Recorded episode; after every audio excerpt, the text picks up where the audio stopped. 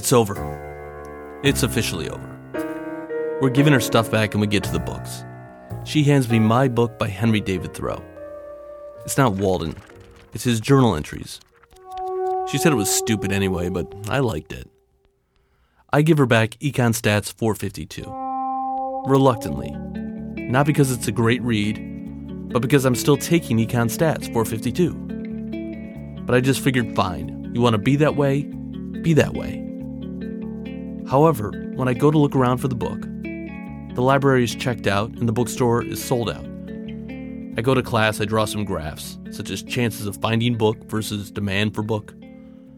And then I just stop looking. Instead, I start reading the same Thoreau diary over again. He talks about building his cabin in the woods, how he used this many nails and how many pennies that cost at the blacksmith and how when you're feeling ill, the best thing is to throw on all your clothes and go for a constitutional. You go out, you recognize the same animals from yesterday, and regard each other.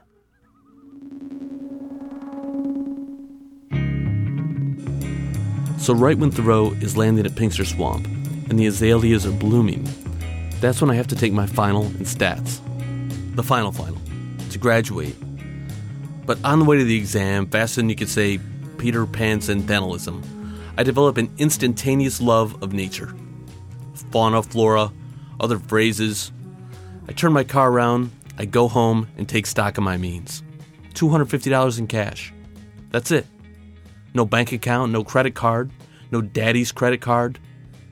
Okay, I do have the family safety net. It's a Christmas tree farm. My grandfather left it in his will, no one has ever seen it. We just have a vague idea of where it is. So the plan is to somehow find the farm, and once there, I'll just eat, sleep, and write. Write what? Well, here's Thoreau.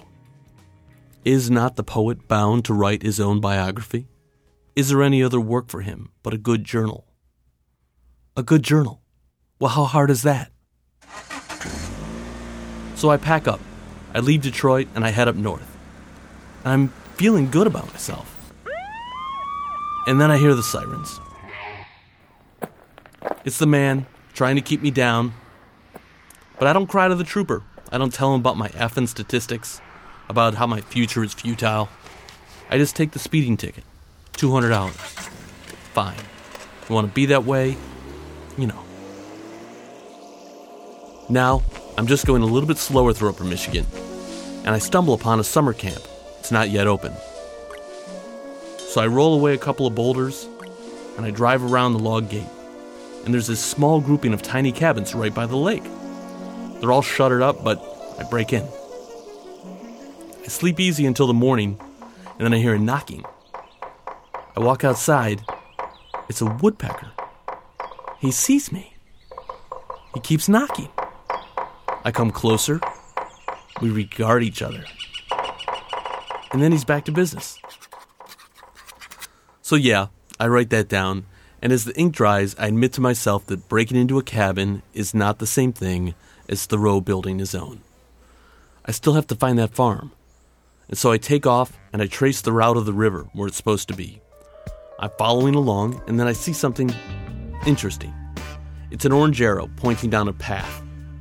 There's this rusty sign that says something about Department of Defense, but whatever. I go with it. I turn down the path, the sunlight disappears, and I creep along.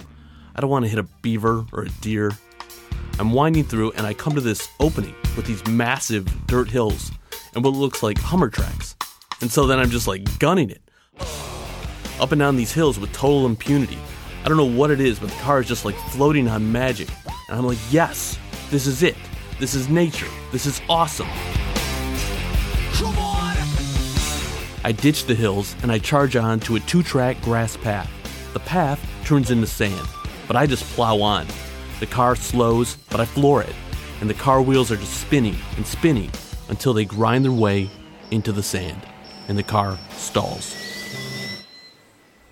Tailpipe buried, sand up to the doors. I have to climb out the window to get out of the car.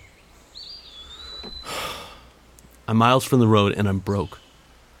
I know anyone who would save me would probably arrest me. So I empty the car, I set up my tent, and I eat just staring at my fiesta. Okay, first step get the car up. I dig a hole in the sand for the jack. I put my floor mats under the jack so it won't sink in the sand. One by one, I raise the wheels and place rocks and logs underneath the tires. I forage the forest for good logs and big rocks to build my path back to solid ground. It takes me a day and a half. I go through all my food, I go through all my water. And then, at high noon, I pack my car. I know this is a one shot road, it's all in reverse. I get in, I start the car, engage the clutch. The car lurches backwards, it slips, and then it finds its grip. I gun it reverse with rocks and wood shooting up all around me.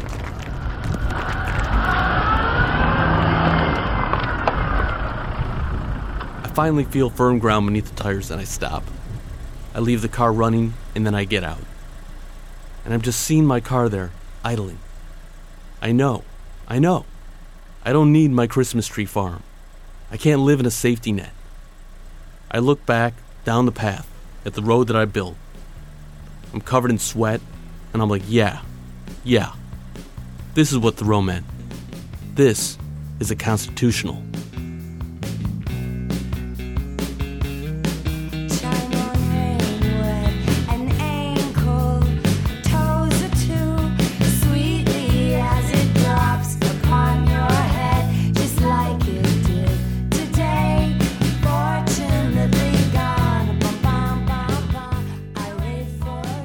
The nation thanks you, Mark Ristich, you Uber producer, you. Thank you so much for gifting us with that harrowing tale of overcoming trials and tribulations. In fact, Pat, I think I feel a gospel song coming on. Give thanks, for that piece was produced by Mark Ristich.